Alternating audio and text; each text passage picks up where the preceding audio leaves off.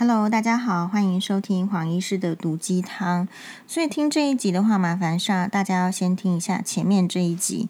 前面这一集就是说，我们讲到，其实男女生交往呢，就是在感情的相处中，其实很不容易啦，一下子就是外遇啦，好，一下子就是吵架，然后一下子个性不合。其实要能够真正愿意走入嗯这个婚姻中的人，其实很少。然后有一则新闻是这个台湾好新闻的这个标题是“女方摔掉门牙，男方不付聘金，婚事告吹种类多”。他是说哦，常常现在的人到了结婚那一步的时候，现在的人大概观念是怎么样子呢？比如说有人女生是订婚之后，诶，她骑车然后就摔掉门牙，她认为不吉利，取消婚礼。我觉得这样女生也取消好了，因为。因为不然的话你，你嫁进去之后，你会更多什么事情都不顺心嘛，你你就会后悔。好，所以我觉得这女生运气还不错。然后呢，还有一个男生是坚持公证结婚，那女方家长就认为说诚意不够，不愿意女儿出嫁。所以其实我们这个华人呢，或者是各个世界的地方的人都是一样啦。你真的，一方面说，哎，你要十八岁了。你要成年，你要负起责任。可是，一方面呢，我们又把人家应该负起的责任，通通揽到父母哦，又把人家应当负起的责任揽到自己身上。比如说，女儿要要不要嫁这个人，要父母同意。呃，对方如果给聘金不够，诶诶，我们这个父母亲也觉得说不可以出嫁。那当然，这边后面有更深究的讨论，也就是说，是不是男生认为现代人结婚根本不用聘金？那女方其实是觉得。既然还是有结婚这些礼俗的话，这个聘金也是在礼俗里面，所以需不需要聘金，应该是女方开口。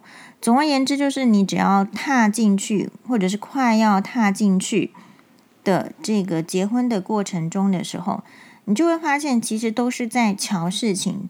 然后瞧事情一定要有一个是退让，然后一个是不退让，那顶多是而已，那就是看你想要结这个婚。到底有没有多想结，或是你那个时候有多卡到阴这样？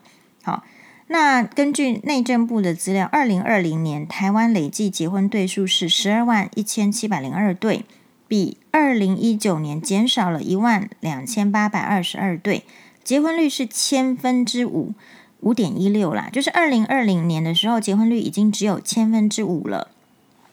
那这件事情其实让人家就是很。有一些指标，就是说，可能接下来对年轻人来讲，真的不是很顺心，不要也真的很要求很多的人家，其实就不需要结婚了。然后另外一方面，也可以说是大家都还在坚持己见。坚持己见的意思是说，我们这边没有给大家更多的宽容。比如说，当这个男生他不想要遵循传统的时候，我觉得。好啊，那就不要聘金。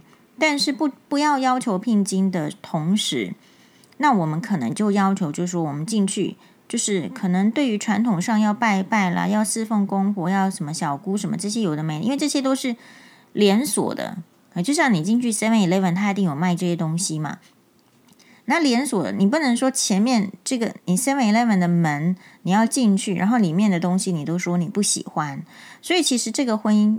本质也就是这样，只是说，当我们在讲说啊，你那个聘金跟后面的，比如说侍奉公婆啊，还有就是什么姑嫂之间的相处啊，被管，我们拉在一起看的时候呢，诶，他们又说什么我们太市侩，诶，然后我们就是不孝顺。所以，如果男生可以敞开心胸来谈说，我们这个现代男生的结婚，我们不要聘金，哦，就是我没有准备要，我没有要准备一笔钱给你，这个钱我还是要自己用，不是自己在家庭用。黄医师个人的意见其实就是觉得 OK，但是你不能够后面，你前面这个是对你不利的东西，你不要；可是你嫁进去之后，对你有利的东西你都要。比如说，你期望女生就是一定要在家里帮你煮饭、扫地，然后呢，家事你也不分担，那小孩子呢生了也就是这样，好，就是叫女生自己带，然后呢还要侍奉公婆，缩减这个女生回娘家。跟自己娘家的乡人、家人的相处，或是照顾爸妈的时间，所以这个这个好的议题就是很值得提出来让大家去想。那像呃，我自己的话，是因为我们就是没有从从小到大就没有期期望过，或是讨论过，呃，希望聘金是多少。甚至我对于习俗上所谓的聘金，我你看我的年代那天在这个节目上都讲过，哎，我的年代还是停留在六万块聘金，我以为六万块就 OK 了，我都忘记已经这个通货膨胀了，或者时代已经改变了。当我们觉得那个只是一个象征的时候，就会觉得哦，好啊，如果一定要做这个仪式程序的话，那就那就那就是拿这么一点点。如果我个人的话，但是期望的我们也会就是说，那如果说我是不拿聘金，可是你要看哦，为什么可以理解女生的爸妈还是希望可以拿聘金？就是就像黄岩师经历过这样子一段这个艰辛的历程，就是我还是觉得，即便你说现代好了。可是现代的婚姻中，女性一旦结婚的话，她的能力会整个被削弱。不要说她的青春啊，她的这个什么变成黄脸婆，这个我们都不管。她在金钱实力上，除非是一直坚持自己路线的女生，她的金钱实力上都会被削弱。因为时间就是要拿来照顾小孩，要拿来照顾家庭，时间就是要拿来这个去侍奉公婆，去准备拜拜嘛。不然你时间可以拿去做副业吗？去加班吗？好像不太行。所以，一个女生嫁到这个家庭里面，大部分因为大家嫁的男生，其实大部分都不怎么样成才啦。讲讲白一点，真正很成才的，就是那个尖端的，其实不过是百分之，就是在前面很几趴，很少。所以，大部分的人遇到的问题其实都一样。那在一个被经济力消减，然后甚至女性是因为母爱勃发，就是她会更把金钱投资在自己的小孩子的教育上，或者是生活用度上的时候。她本身金钱能力是比较差的，金钱能力差，如果遇到老公不爱惜，哈，婆婆很虐待，她基本上是我们我们遇过非常多女生问黄医师说，请问一下，如果要离婚，那个律师费要准备多少？那就是怎么？那就是有金钱的疑虑。那黄医师当年也是一样的，所以这代表什么？代表就说女生为什么我今天还是觉得说，如果可以，对方不是太计较。那我就觉得就收聘金好了，因为这个聘金收起来，至少存到你银行里面，你永远有一笔要离婚的时候，你不会连律师都请不起的那种窘迫，你不会说连一个好的法律意见可以帮你争取更多利益的筹码都好像没有办法的那种心酸感。好，那这个我觉得。如果是聘金是对于就是说，哎，女性的一个婚姻中的保障，那就好了。那反过来说，如果男生不愿意给聘金，我觉得也可以。但是可能你既然不愿意给聘金，最好就不要说这个后面是显露出你其实是一个锱铢必较的男生。你其实结婚之后呢，你觉得女生也都要掏出她的钱，掏出她的所有，然后贡献在你某某家里面。如果是这个。不愿意给聘金，可以透露出这个后面的话，那我觉得这个婚不结也不结得很有意义。我们很呃会有听到哦，不是说很少例哦，即便是男生很有能力，诶，可是他刚好不知道为什么个性长成这样，他就是对金钱非常的在乎，他其实只愿意钱到他的银行账户里面，叫他拿出来，简直是要他的命一样。所以那这样子的话。有非常多女生其实有听过这样的例子，所以即便是在交往的时候，当然有掏出钱来让你可以信任他。可是结了婚之后，这些人完全认为他的小孩子是只是呼吸空气就会长大，不需要栽培，念私立学校太贵，补什么习都不要啊！就是有男生是这样子在对自己的小孩的，然后不愿意栽培，不愿意拿出钱。那如果是这样子的话，当初他的这个不愿意拿出聘金，不是就可以连结吗？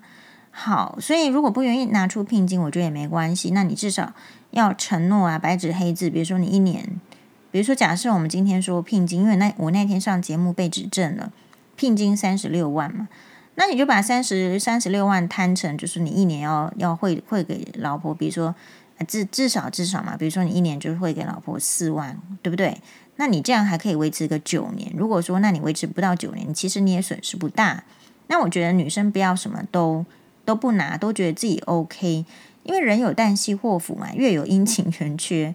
即便是很有能力的人，老天爷就是会给你考验，就让你没有能力呀。所以你永远不知道，永远要未雨绸缪。哎，然后呢，这个时代我觉得有点改变，就是大家都过得很辛苦。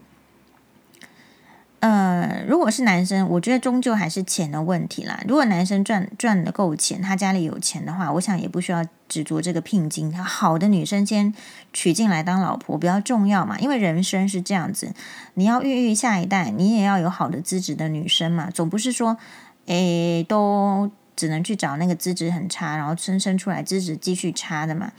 大家原则上不是走那个路线，所以如果说真的很喜欢个性好的，怎么会因为一点点钱然后就不结婚了呢？所以这也是就是代表说，呃，现在的人之所以晚婚或者说结婚率很低，是因为也没有经济能力去结婚了，大家也很怕。那女生也是一样。也就是因为女生也没有经济能力嘛，不然的话你没有给我聘金，我好像也没有差那么多。就就像黄医师，事实上是当年是没有拿聘金的嘛，零，我也不会觉得对方瞧不起我啊。可事实上，对方后来是用其他的行为让他去 让我觉得他其实根本不尊重我，瞧不起我。所以有没有钱这件事情，有没有给聘金这件事情，其实都是在于各自双方的单独解释，不见得代表对方真实的意义。那如果有想走下去，你就要你这个这个这个意义做不到，那就要拿出其他的意义来。那如果什么意义都不愿意做，这么计较，真的也是不要结婚。谢谢大家的收听，拜拜。